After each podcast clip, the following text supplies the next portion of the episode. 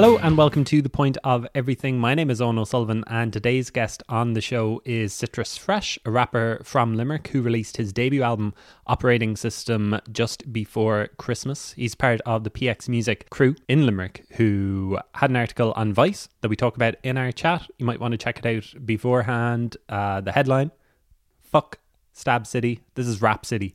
PX Music is Ireland's most exciting rap collective. And hey, I'm not going to argue with Vice. You might want to read it beforehand just to get acquainted with the names if you're not already. I'm sure that you already know of Denise Chaila and God Knows and Murli. But what about the other rappers from Limerick and the ones that are involved with PX Music? You've got the likes of Gavin Da Vinci, Hazy Hayes, who released a brilliant album last year as well. You've got Strange Boy, who's got an unbelievable song called The Pope that's only about 2 minutes long and it's so good. So good. I've got Aswell and Chrome in there as well, and producers like Mangy and also DJ Sean Murray, aka DJ Replay, who you can see in the background to the East Coast and South-West All Stars on the Tommy Tiernan Show about 10 days ago, as I'm talking now. God Knows brought the two crews together for the two versions of the song that were released in 2020. An unbelievable live performance. So that's how we're kicking off the chat with Citrus Fresh, by asking about that performance. And so I'm going to clip a little bit of Citrus's performance on that show. It's only 13 seconds, so I may as well leave in Hazy Hayes, who's on afterwards as well. But you can see DJ Sean in the background throughout the whole thing. It's really great chat with Citrus Fresh. It's quite long as well, so I won't waffle on for too much longer. If you stick around to the end, you'll hear Soda Cake, the second track on Operating System. It's one of my favorite tracks on the album. So yeah, you can check out the album on witnessthecitrus.bandcamp.com and make sure to keep an eye on PX Music. It sounds like they've got a lot of really interesting stuff planned for 2021. The chat took place over Zoom. The album was produced by Citrus Fresh, 40 Hertz and Danny Lanham. And so the latter, Danny, is actually in on the chat as well. You might hear his voice from time to time. And if you strain just that little bit harder, you might even hear Sean, who was in the background lying down throughout the chat too. He pipes up once or twice too, so you might hear his voice throughout as well. But yeah, this is a little clip of Citrus Fresh and Hazy Hayes on the Tommy Tiernan Show. And then it's into the chat with Citrus Fresh on The Point of Everything. I worship the moon, I'm a pagan. You claim not to love it, you are faking. I am just a fool, very vacant. Don't pop off the zone, you amaze me. I worship the moon, I'm a pagan. You claim not to love it, you are faking. I am just a fool, very vacant. Don't pop off the zone, you amaze me. I believe I myself, babe. I drew the blueprint of templates. One of the new kids, some say I'm a sensei. Yeah, I don't fit his French way. Swear 10 ways with a red face. Stains him in a fucking stress way. I'm all being raised in an essay. Stuck in a cycle loop. Spinning like riding. True. You're stuck in the cycle, loop. You're spinning like riding, true. You're stuck in the cycle, loop. You're spinning like riding, true. You're stuck in the cycle, loop. Kill everybody in my way. Everybody in amateur begging for the fame. I guess I'm talking to you at a good time because you're on Tommy Tiernan at the weekend, the Tommy Tiernan Show. The Southwest All Stars and the East Coast All Stars come together with God Knows to perform the Who's Asking remix. Tell me everything about it. How was it? It was amazing, to be honest with you, man. It was when did we do it? We did like mid-December. Yeah, like the 10th of December or something it was. Yeah, we got like properly like chauffeured from the train station in Dublin down to the RT studios. And like, you know, like we were getting the tour of the car park, no less, the car park. So we got this guy brought us in and brought us around the car park and showed us the inside of these lovely buildings that we weren't really allowed to actually go in and look at. And no, it was actually class. It was when we were in the actual studio recording it. It was like the same studio as the Late Late Show, but the curtains, Joe, were over the wall kind of, so you could just make out the LAT. So I was like, oh, lovely, latte show. We're on a coffee-orientated experience. No, it was, I'd never worked with a proper crew like that, where there's like 30 people behind the cameras, like gears, like, you know what I mean? Like, and cogs, like, it was mad. And having like, we were like, oh yeah, we're very important people in here, but like these people are like, not get your shit done now, do you know what I mean? Like not screaming at you, but being very assertive with you. Do you know, the submissive in me was like, oh, lovely stuff, do you know what I mean? Getting screamed at. It felt like a special moment, like seeing the two things come together and kind of God Knows, like, big plan kind of come to fruition. Like, was it, I mean, did you take too long coming up with the choreography, all walking around or everything? Did everyone know there when they were supposed to be coming in and everything? It was very spur, the actual, like the choreography and stuff was very spur of the moment. I think it was just well, the lads probably had it in their heads before, but we only kind of, because we only actually saw the set when we were in there. I didn't know if we were like going on the stage or like, so it was very cool seeing the clockwork of the clockwork system of monitors, like, you know what I mean? And we all had our little spots, like, yeah, it was really cool. Yeah, I think we got it down in like 4 takes, I think. No, so not 3. 3 even maybe 3 if we're being good to ourselves. No, it was class. It was and even like getting to meet Rebel Phoenix. Like I hadn't met Rebel Phoenix before. I've met Mango a couple of times. 2 boys are A1, like, you know what I mean? And it was really nice to actually link up, like, and not just speak to each other over Twitter, you know what I mean? Yeah. I'm almost disappointed you say it, because I was hoping that we could get some sort of rivalry going, you know. I mean, I tried to do it when I saw that the East Coast All Stars remix came out. I was like, oh, which one is better? But you're saying, like, you get on well with the lads. There's no beef or anything that we can kind of prod with a stick. I think we're going to go gear towards more juggalo style backyard wrestling, where we're all really good friends and we do it for unity and peace and love, where we just kill each other in that direction, I think, maybe. Can you kind of, like, even just on that song, maybe, can you kind of see and tell the difference between, like, the kind of the East Coast style and the Dublin style of rap, or is it just kind of like just the accents? It's, do you know, it's well, I would say specifically with that song, it's kind of it's almost hard for me to tell, because I would say that song is very out of my own realm of kind of what the kind of stuff that I normally make in that. So that was like out of my comfort zone for me. So I was only more focused on kind of trying to keep up with these lads, because I know well that all these boys are well able for beats like that and stuff, you know what I mean? But I was surprised at how well, especially with the live performance, because with when we got that because obviously that was like a remixed version of the beat, because I had to fit everyone on it. So I was actually a little bit worried. I didn't know how it was going to go in the couple of weeks beforehand, like, and it was actually very, very nice to see how well it actually melded together, to be honest with you. And I think, like, the like, even when Mango comes on, like, and it's such an opposite style to what any of us are doing, but it was nice and cohesive, you know what I mean? I think it worked really well. So no, I'm shutting down any forms of beef that you're trying to throw at us. Everything is good. I must try harder. Talk to me about God Knows. From afar, like, I've interviewed him. I get on well with him. Love everything that he does. But he does kind of seem like one of these overarching figures, maybe. Yeah, definitely. He's kind of like, definitely. He's trying to shine a light on everybody. Like, I think it was Denise who was tweeting during the week after the Tommy Tiernan performance, yeah. And she was saying that, you know, it was him who was asked to perform on the Tommy Tiernan show, but he was like, oh, I want to bring everybody together. Like, is that just having someone in the scene like that must just be so nice for like you guys? See, we're very lucky in Limerick anyway, because like most of us at PX Music came up to do you know Music Generation? Yeah. Oh yeah. A lot of us came up through that, like, and how we all would have met, like, God Knows and Denise and Murli originally was actually like they were kind of mentoring in Music Gen. So they would have been like early 20s and we would have all been about 15, 16. And like, I think like my first time meeting Denise was on the Music Generation double-decker bus that they bring around the country to when they're doing showcases, giving singing lessons when I was like 15, you know what I mean? And like, I've tried to correlate that then in my brain to like, doing Tommy Tiernan show then however many years later, 7-8 years later is crazy. But like, even like, I think my first time properly meeting G was, I did through My Name is John when they were in Rusangano. So John was actually my lecturer in Limerick Senior in a PLC course for music tech. And I knew that we were hip hop heads and asked us to come down for a Rusangano video shoot. So that was my first time meeting G and Murli then. This is like 2014 or 2015 in Dolan's, like, just, I never done a music video or anything like that before. I wasn't even thinking about performing myself, like, do you know what I mean? But like, those lads have been such a guiding hand on all of us, literally, for going on a decade now.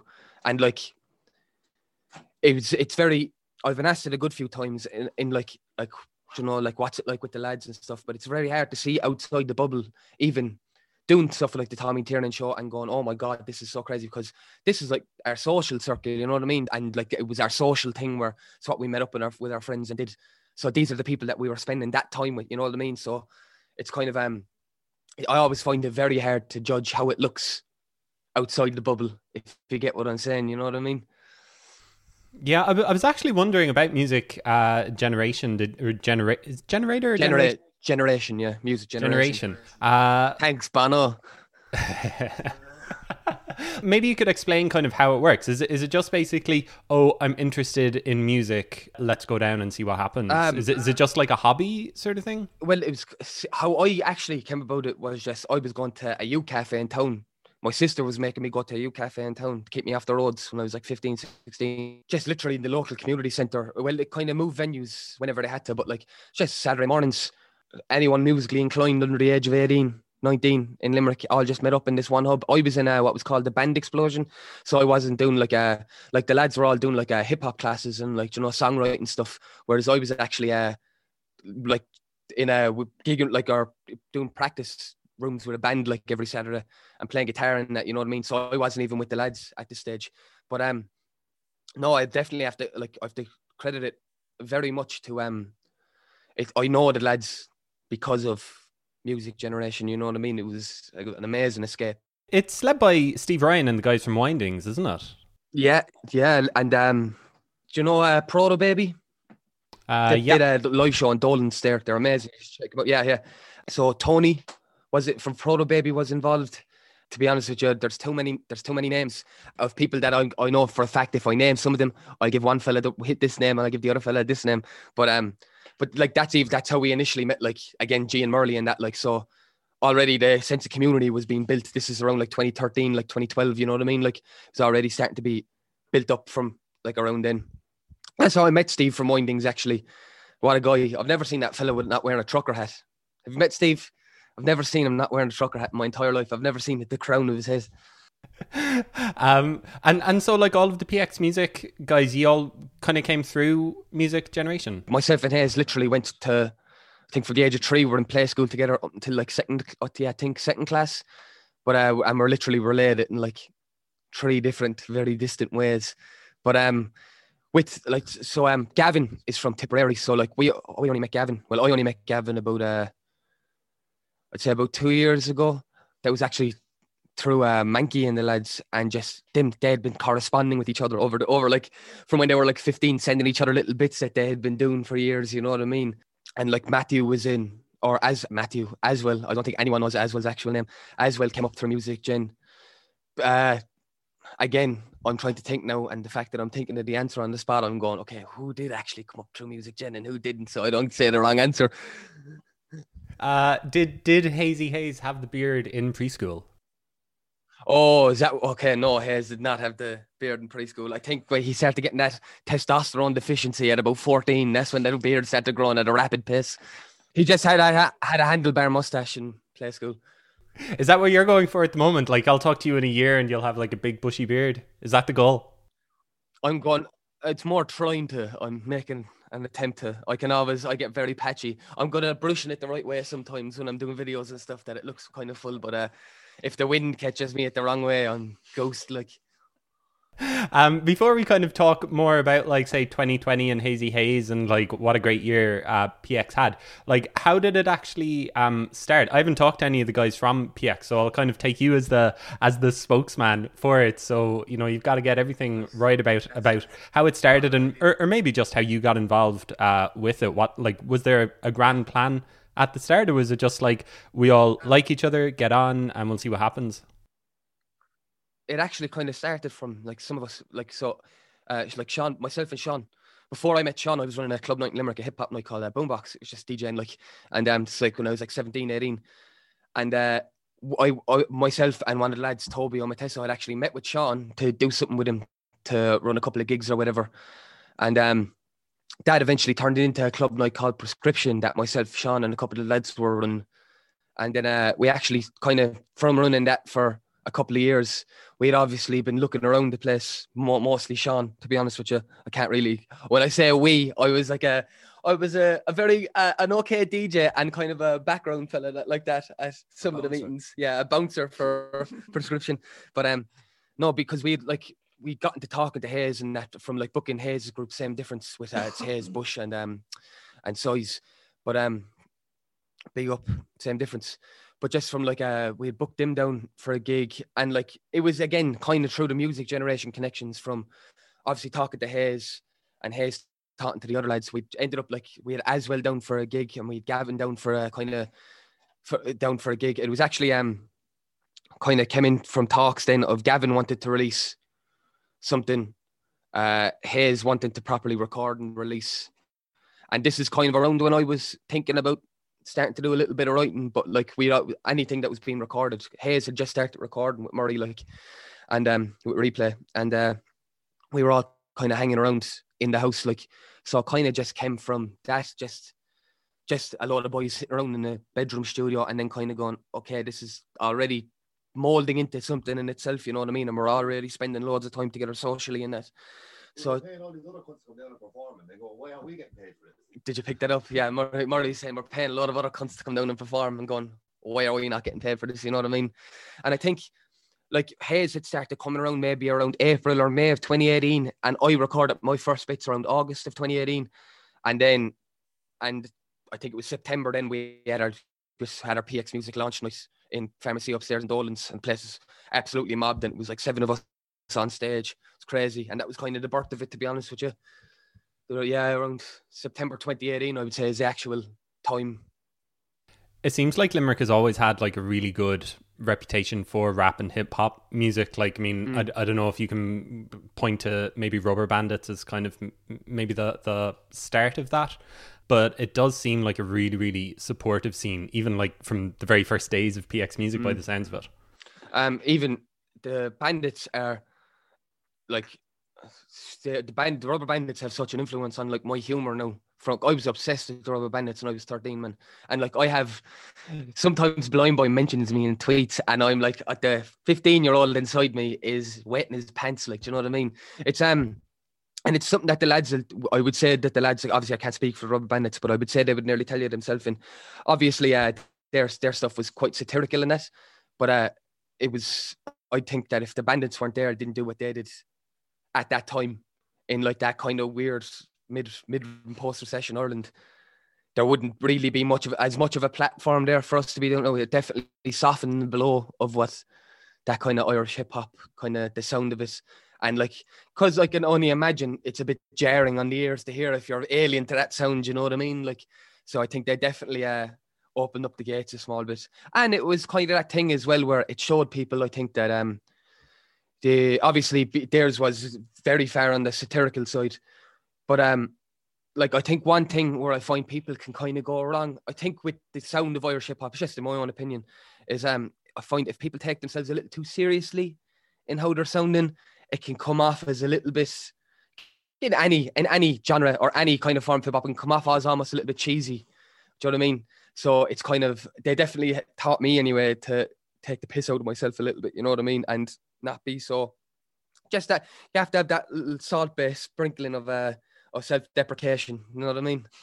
Yeah, you like, you can definitely hear the Rubber Bandits influence, I think, in someone like The Pope by Strange Boy, isn't it? 100%, yeah. But I think if you nearly thought of it on a political spectrum, the Rubber Bandit stuff being left-leaning, left being the satirical with the hint of the centre, then The Pope is the other way, where it's kind of, it's a bit more serious with that satirical twinge on it, you know what I mean? But that's what I mean, as in, for I was amazed for Jordan Babe, for me anyway, that song is obviously it's satirical, but it's, there's a clear kind of, there's still a clear message behind it, and that, you know what I mean? And it's still to be taken seriously, do you know what I mean? Where like, even with that whole, it's nearly a joke, the hook, like, you know what I mean? I want a big house like the Pope has, like, but it's amazing, like, and it's like, I find definitely exactly what you said. Jordan has definitely honed in, Strange Boy, sorry, has found that where you can take that the satire and the self-deprecation out of it, like you can pick it out of the Rubber Bandit stuff and just make his own thing out of it, you know what I mean? Sick. Oh man, I was watching that video again today, like just cracking up. Every time I watch it, I'm just cracking up at it. If you wait, I don't know if you caught it at the very end, you could see my milky white arse cheek on sitting on the toilet while he's passed out on the floor. It's my old workplace in the Wickham Tap. I don't know if that's what I'll be watching for next. I've got to watch this video now again and see his arse. Nice.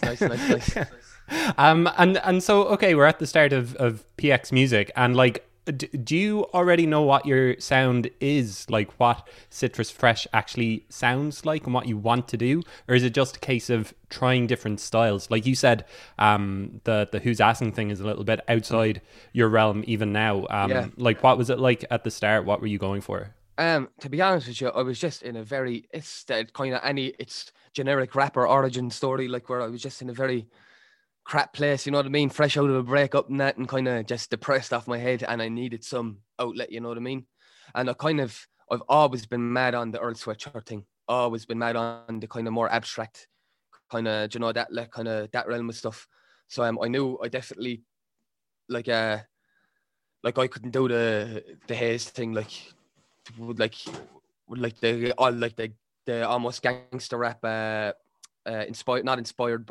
influenced, you know what I mean.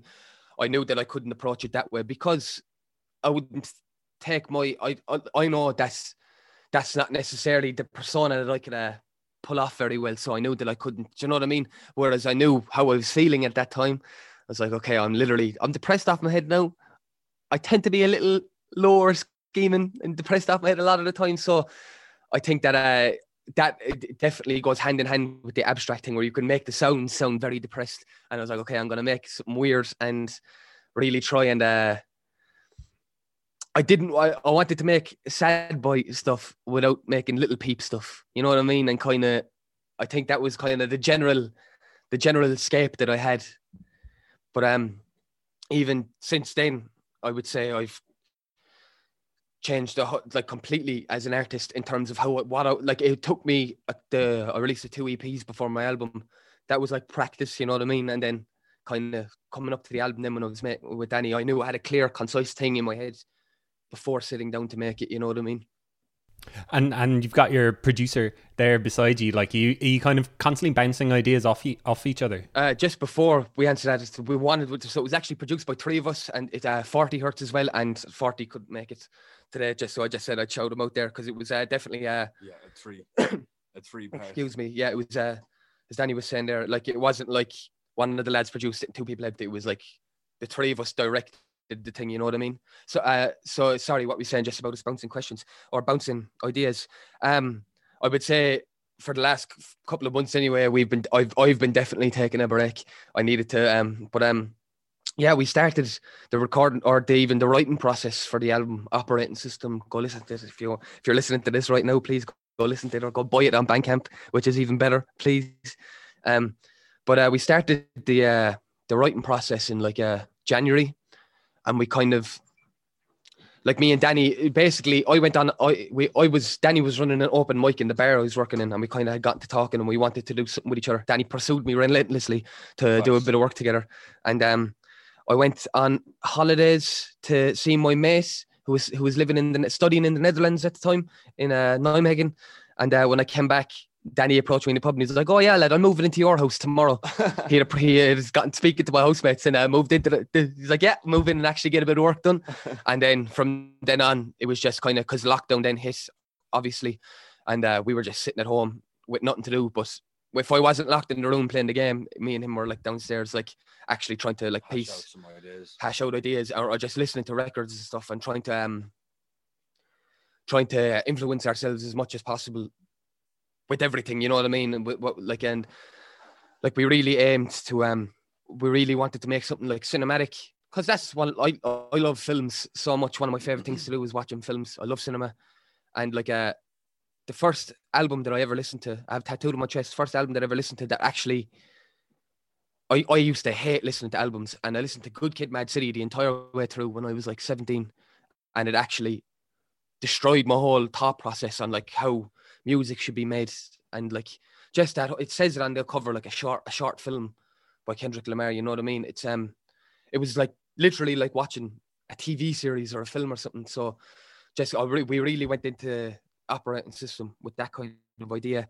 And we really, like, we were using beats and stuff at the start, but quite early on, we kind of scrapped the idea of using samples and stuff, and we really wanted to, not samples, but like other people's samples, we really wanted to go for like full live instrumentation, because Danny's like a grade A jazz guitarist, like studied in BIM in London. So Danny's well able, you know what I mean? So there'd be no reason why we shouldn't be forcing, like not forcing, but pushing as much actual live instrumentation out of it as possible, you know? Also from like a writing point of view, nearly, it's funny that like when I think about hip hop before, in like how hip hop is created and stuff, I always kind of thought that this new hip hop was always made on, you know, like using samples and all that kind of thing. But we, from a musician's point of view, writing Operating System was like we were a band, kind of a trio sitting down writing songs as a band, because, you know, we were really like building things. Yeah, like so 40 was on all, anything got to do with the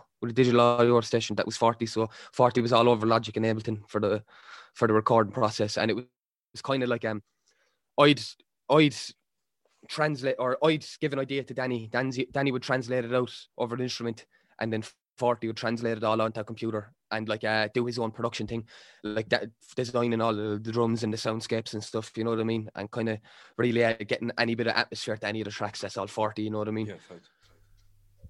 Yeah, so it sounds like you're kind of learning as you go, almost like just taking these new ideas and trying to actual make them come to life.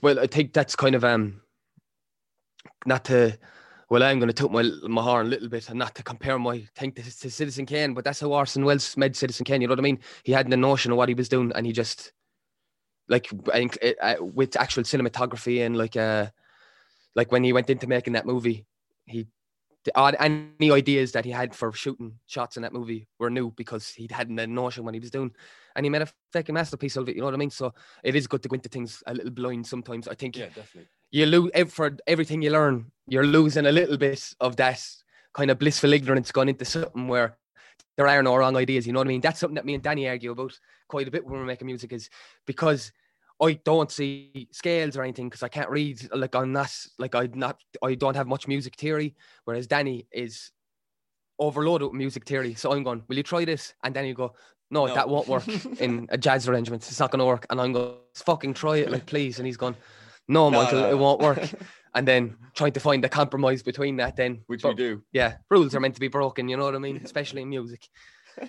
Did you enjoy the album process? Was it different? Like you mentioned how you wouldn't have been a big album head a couple of years ago. I mean, did you actually enjoy it coming out the other end and being like, oh man, this is, you know, a full start to finish piece of work?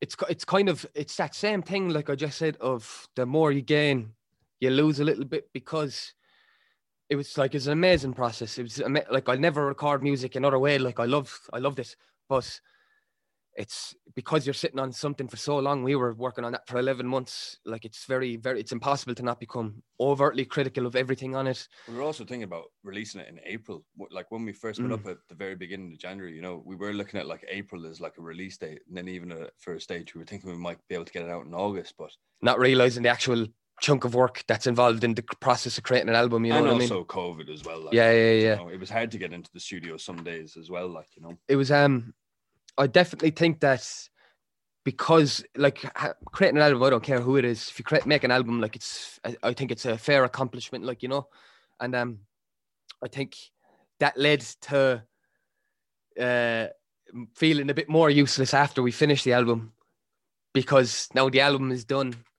I'm not actively working on something as much as I want to be, but it's actually very hard to be working on something now at the moment, because we can't really all get into the studio together, you know, and so I think that downtime after the release of the album has been one of the hardest periods of my life, because it's like you put all your focus and your energy into the thing, and then the thing is done, and it's like, okay, we've finished that chapter now, you know what I mean? It's kind of, there's not much more we can do to that, so now I have to have, and it's very, very exciting as well. It's like, because I can't wait to come back in and start actually like seeing what's in my brain. I haven't tried to write anything in about 2 months, just to see like what I can come up with now, but it's very, very daunting, just because it was like the anchor in my life for the last year was creating an album, and it was, I was waking up and I was thinking about the album, and now it's like, I've loads of other aspects of my life that are also still in existence. Like, and I'm severely lacking in how to deal with those things out because I put so much energy into this, you know what I mean? So it's like learning to walk again after releasing it and trying to get back to the process of writing and then maybe working on something else again, you know. That's just how it's affected me anyway, definitely. Obviously, it'll affect everyone differently. That's really interesting because I always thought, like, after someone's been in the studio or finished making an album, that they're kind of sick of all of the songs on the album and they need a break from it. But that I never kind of thought about it like that, that you're, you know, this is giving you kind of maybe a bit of focus and, you know, your artistic outlet. And then when you're finished with it, you're kind of at a loose end. The worst day was like 2 days after the release, because you've the release and that's amazing. And then the following day you've everyone sharing it and that's amazing. And then it's the third day then, where obviously still a bit of people sharing it, but there's the fallout then where it's like, okay, the dust settles in and you're not the most important person on your newsfeed anymore. And it's kind of like, okay, I'm have to leave my ego, get up here now. My head is that size because of this thing that I'm after doing. And it's like, it's just a lot of different, I found it was a lot of different things in my head firing at once. It was like, oh, I've done this amazing thing and I deserve all this respect now. And then it's like, oh, but I haven't actually, loads of people have done this thing. So like, is it really that commendable? Is it that good? Do you know what I mean? And just kind of, I think just the longer you have, especially, I do not advise anyone to release an album during lockdown. Yeah. Because you have all the time in the world to refresh your newsfeed and sit in it and think about what everything people are saying about it. And do you know what I mean? Like, so it's, if you're of any bit anxious, anxiety inclined, don't release an album during the global pandemic. and I guess maybe 2020 in general, it was kind of like I don't know if it was a good year overall for PX Music because you seem to be really busy, but it did kind of seem like maybe your initial momentum, the stuff that you gained in 2019, you weren't able to do live gigs. You weren't able to come together. Like, I mean, it started amazing and ended amazing with Hazy and you both releasing albums either side of the kind of just at the tail end of the year, but in between, like, was it kind of difficult for all of the guys on PX Music to actually? It's kind of funny from my point of view, where I'm actually only in PX since, well, I started writing with Mike in January. That would have been the first time I came in, and I think I went to Other Voices with the boys up in Mayo, and then there was a couple of gigs in Limerick. But I'd say I've been in PX a year nearly, and I've only been to about 3 gigs, you know, so. It's been a weird year because it's felt like it's been a busy year. Like, there's so many artists on here and there's so much going on that it has felt quite busy. But then it's only Sean that says to me all the time, like, oh, I always forget that you haven't been to any of the gigs yet, like, you know. So like it has felt like it's been a very busy year, but that's been a year that nothing's actually happened really, you know, in the world, like. And even like I'll tell you, like the day the first lockdown, like the very first lockdown, the day it came in. Myself, Sean and Hayes had tickets to Portugal to play a gig in Lisbon, like, you know what I mean? With Garden Collective, shout outs to Garden Collective. Port was it? It was the port-to-port gig, yeah. But and like that was all of our first time leaving the country in a while. We were looking forward to a holiday. And then we got Hayes a passport. Like, that's how important this was. Like, Hayes got a passport. Like, so and like Jesus, like that was like the real. It's hard because like we're all living in quite close proximity together. But like Gavin, all of Gavin's family are living down in Tip, you know what I mean, in Clonalty. So like Gavin had to spend a lot of lockdown in the sticks, like Joe, just at home with his folks, like, and just helping out at home and stuff. So like we barely got to see. We've only gotten to see Gavin quite intermittently in the last year. You know what I mean? Like, he might come up for like a couple of weeks and then we won't see him for a month and a half, whatever. But it's just we definitely. It was great to have been forced to adapt to something, you know, and like it kind of shows you what your actual colours are like. But definitely, like you were saying, that momentum was really halted. We were doing like between myself and Hayes, we did like 12 gigs between the start of December and mid-January or something, and the end of January, and like to go from that. No, it was obviously great because it just gave us so much more time to work in the studio. But there was definitely mixed feelings. Of kind of like, it's just this whole thing of we were going so great and we were getting all these gigs and Joe, there was so much word of mouth going around in that, and just going, okay, now you have to sit in your room for a year, you know what I mean? And obviously it's happening to everyone, but yeah, it's just kind of, you just have to roll with the punches, I suppose. Like I miss, I I can't say that I miss gigs now because I've been in my bedroom for so long that I think I'm terrified of the concept of it. You know what I mean? I miss gigs. Yeah, me too. You're telling me. But it must kind of be sad as well that like you haven't been able to do like a launch for the album too. Like you're kind of it hasn't been fully. No, I was just saying on the 4th we got, it was the only time we got to perform the album. We did a newer stream on the 4th of December, which was probably our only gig from the album. Like the Dolan's gig. It's something that Sean and Danny have been on my arse about because we didn't really get to do a proper launch, and that obviously it's not pointless to promote your work, but it feels very inhibited in how we can promote it. And like I'm kind of going, Jesus, I can only share it on Facebook so many times and stuff like that, you know what I mean? And like, but it definitely, not that it made releasing the album feel pointless, because it certainly wasn't pointless, but it definitely, what's the best way to put it? Well, I feel like it was really only available to the actual core fans or the people who are listening to music. Obviously, it's available to everyone, but just obviously you can't gig it. And I think one of the main strong points that we have as a group of artists is we're all quite good performers, you know what I mean? Yeah. So like our gigs are quite enjoyable. So that's how we were getting a lot of our promo before, was just playing gigs and then being crazy. So like, I've definitely learned that my actual promo skills are completely lacking in regards, you know what I mean? And I'm just sitting here now going, yeah, I need to save a bit of money and get a bit of PR so I don't have to worry about it anymore. I just remembered that Vice article that came out last May. Yeah. Tell me about that. That's a really exciting feature to get up on Vice for PX Music. You're telling me. It was like I think I was the cock of the walk for a little while. Got around it now, only around my house. But like, and I was like, yeah, mum and dad, I'm on a Vice article, and they were like, what the fuck is Vice? And I'm like, yeah, Vice article. No, like there was one of the headlines, and it was like, because you know when Vice share an article, it's like depending on what social media they shares, it might have a different headline, but it'll be the same article, you know what I mean? And one of them was like, meet PX Music, Ireland's odd future. And I was like, okay. One side of me was like, it's stupid making comparisons like that. And the other side of me was like, yup, listen to that. Unreal. It was amazing, because obviously Vice is something that, I don't know. Oh yeah, they were actually meant to come over, and we had a gig booked and all in Limerick, and they were coming over documenting it, like, and we were going to get a little kind of feature, but obviously coronavirus, Cardi B, coronavirus, yeah, that one. But that was very sickening. But even like that was a fair moment, just because like I'm 24 now, like kind of all my teenage years, yeah, you're watching those weird Vice documentaries where it's some fella over in Baghdad or something, and then you're watching toads, or like some weird documentary about drugs or something like that, and it's just, it was covering everything, and just it was such a prevalent kind of newsletter kind of style thing that's always been there through my kind of teenage years. And then seeing myself on a stage like that on the front cover of it then was pretty cool, I must say.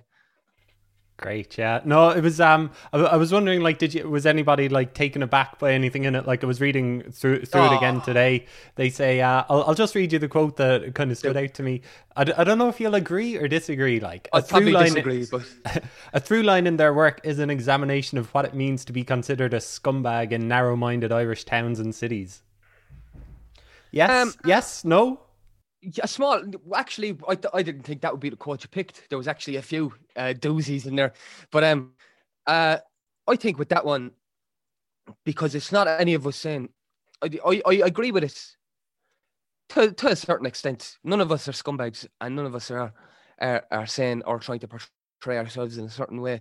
It's we all are from very working class backgrounds, you know, and like we were all raised very well. But we were raised around things as well. And again, not saying that anyone's any way or anything, but it's just kind of a reflection on, like, it's the same as anyone, you know what I mean? And your art is a reflection of like what you want to convey, but like what you see as well and stuff, you know what I mean? And what you grew up around. And it's kind of more, it's like, there's there's a lot of forgotten estates in Ireland, do you know what I mean? Like, and like, it's kind of more so, there's a big, and I'll come here, I'm no Marxist, no, and I'm no socialist, but there is a big kind of class gap in Ireland, do you know what I mean? Like between like working class and even middle class in a lot of places, like, you know, and I think it's just, I'm a quiet young fella. I'm very quiet. I'd be seen as soft, and I've been called a scumbag more times than I can count by people with a posher accent than me. Do you know what I mean? Like, just because of stereotypes or how you, because you have a thick accent or whatever.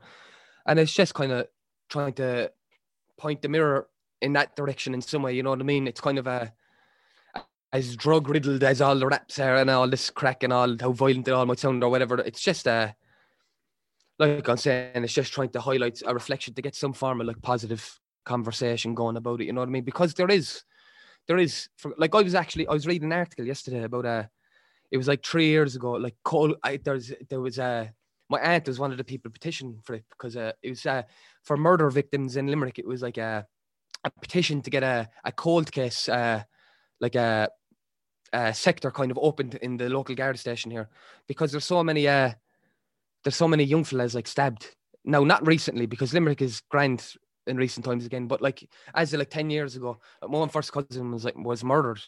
And like, it's just like I'm saying, these forgotten estates where like there isn't really much money or time being put into these places. So like things like that can just happen. There's the amount of murders that have happened in Limerick where teenagers have been killed, stabbed or something, and everyone knows who's after doing it. But for whatever reason, whether it's money not being invested into the Garda stations or people just not caring, nothing is done about it. Do you know what I mean? And it's just, I know that was a very specific topic to go into there, but just that's what I mean in terms of, I suppose this is how I certainly feel, and the lads probably feel, is the only way we can really shine a reflection on these kind of forgotten estates and like what it is to be working class in the country and like still have some form of a voice, you know what I mean? If that makes sense. Sorry if I went off on a tangent there. No, that was really interesting and well put as well. I suppose we better finish up in a sec. I've kept you long enough. We'll finish up on the music, and we'll finish up with talking about Operating System. Tell me about the actual concept behind it. I'll read out what you've got on Bandcamp. The album is a conceptual piece with the idea that the music is being played from the perspective of the PX Music studio computer, with each track acting as a new file being processed in the system. Mm. Mind blown, man. Tell me more. I'm trying to think now where that concept even come out of. Our initial concept for the album, because I like to go into things with some form of a concept or a theme to follow. But the initial concept was, we got it from, just because I was listening to Abbey Road so much, the Beatles album. Fans here. And massive Beatles heads here. And so we were listening to Abbey, myself and Danny were listening to Abbey Road loads, and listening to, specifically, you know, if you're familiar with the album, the long one at the end, the last medley of tunes, and the second half of the album is like one continuous structure of tunes, and there's a song in it, You Never Give Me Your Money, and then that song is, there's a reprisal of that song in the song Carry That Weight. And basically a reprisal in musical terms is when you revisit a musical idea later on in the, like, you know, like in a different song if you play the same chords again from previous song. And it happens as well in Breathe on Dark Side of the Moon, the Pink Floyd album. So the song Breathe in the air, if you listen to Time, then they reprise Breathe at the end of Time. I know I'm talking mumbo jumbo now, but our initial idea was, because we were so mad about these motherfuckers making these tunes and then going, yeah, that tune was so good that later on in the album we're going to go back to that tune. We were mad on that idea. So that was the idea behind the album, where we were going to try and make sonically as well. Yeah, sonically, definitely, where we were just going to try and have just that reprisals in, and we were going to call the album Reprise. That didn't go, that was a very niche and specific thing that we tried to hone in on that got very complicated very quickly. So we kind of scrapped that idea a little bit. But no, I think it kind of just came from watching Sean mixing bits over the last, not just the album, but over the last 2 years, where this computer, I'm talking to you off the computer now, is kind of, it's the heart of the studio, you know what I mean? And it's kind of where, not everyone's work is all on the thing, but if anyone's work is being done, it's ending up on this computer where Sean is going mixing it or mastering it or whatever, or working on it or piecing it together, you know what I mean? Sean is literally the mastermind behind PX Music, by the way, Sean Murray and Danny. Danny rose through the ranks of being an underling in a year to being one of the top manager boys. So Danny's doing well as well. But no, it was just, I think kind of just came from, it definitely grew in itself. I didn't go, yeah, we're making the album with this concept where it's on the computer. But it just definitely came from like, I think it may have even started from trying to create little Foley sounds for, I'm not a fan of tracks just, no, there obviously is tracks that just lead into the other on the album, but I like when something links a track, like it sounds like a radio is being turned or something, you know, something stupid like that.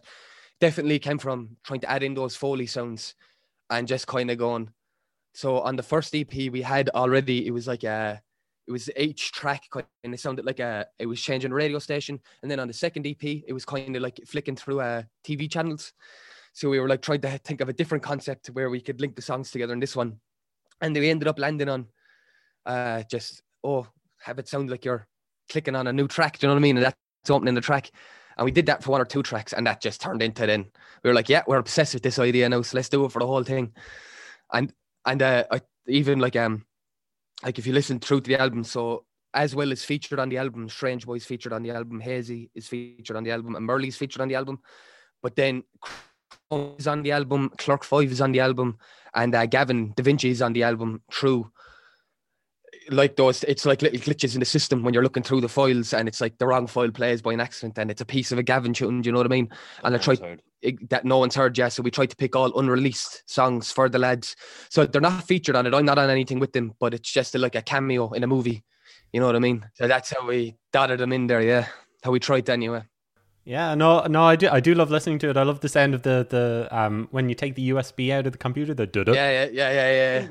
I like those annoying little bits. Because they tried to find, we had like a folder of like 300 different USB eject sounds, so we were trying to find the perfect sound in one.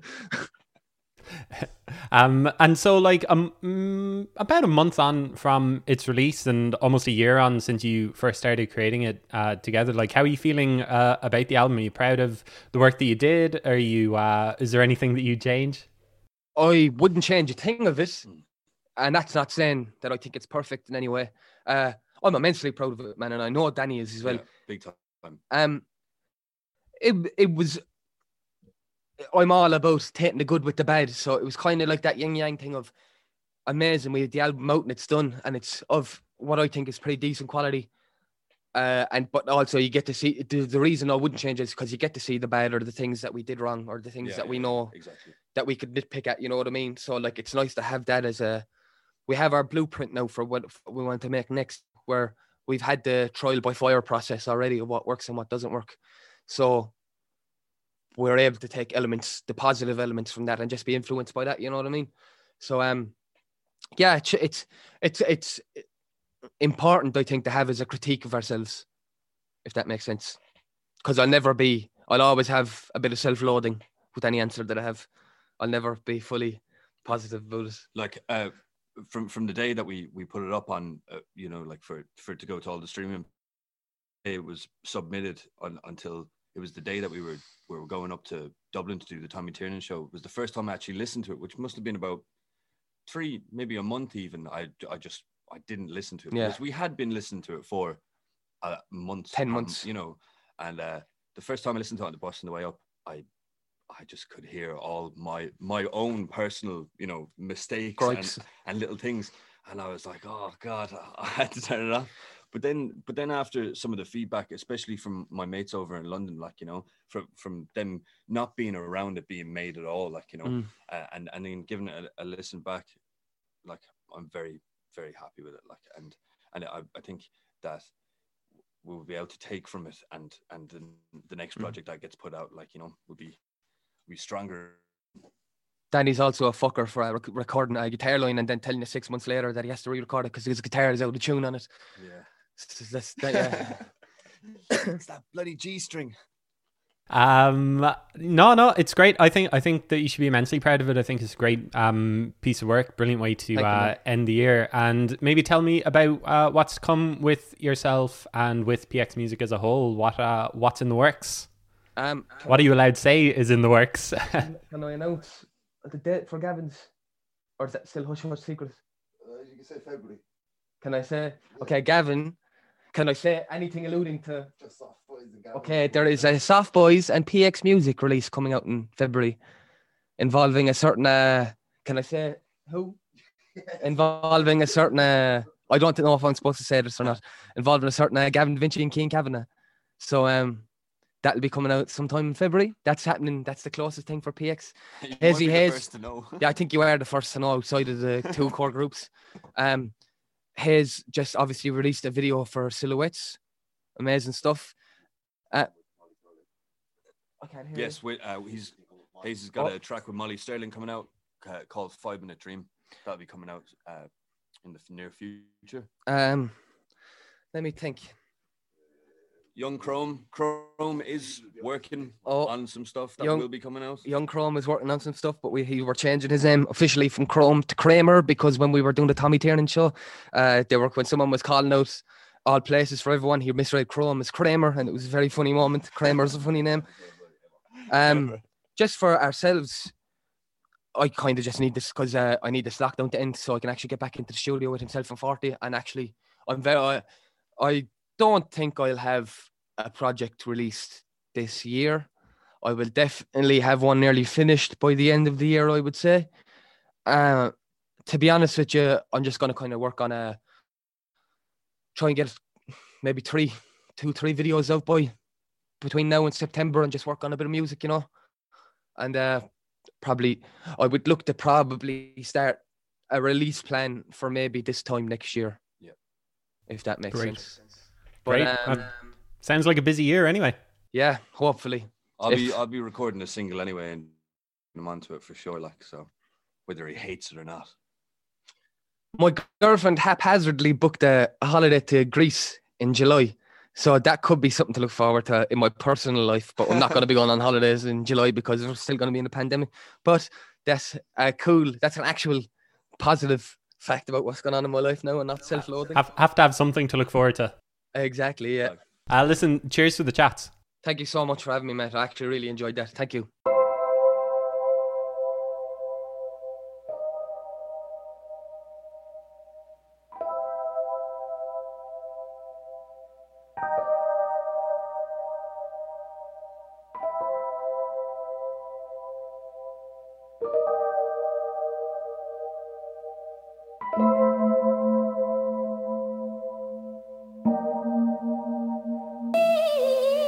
I bought in the Henleys, walked two in the bush. Empty cans and cigarette butts. Keep twirling the pen while you're cooking your lunch. Only fans and regrets, son. The loiterers bus sped their spark it off the toaster.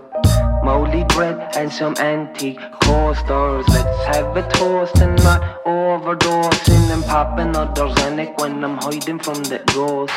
It's grim talk, no smiles around here. A cup of tea, two sugars for the gearhead. A bag of weed, sweet nothing's in my ear. It's been a good year in Thomingate. It's been a good year in Thomingate. It's been a good year to be a soda cake. I said it's been a good year in Thomingate. I said it's been a good year to be a soda cake.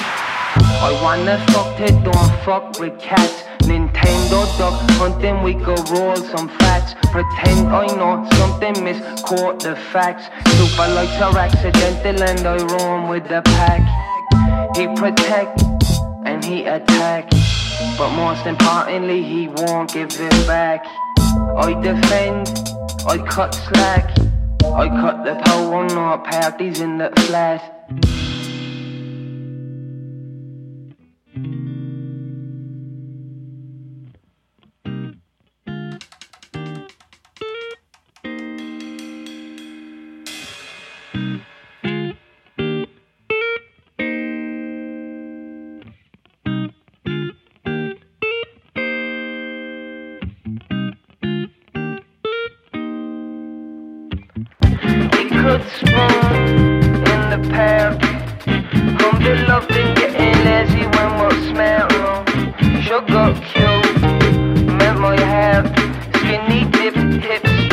Walk of air, I love the way she tastes like 2 pence all the time.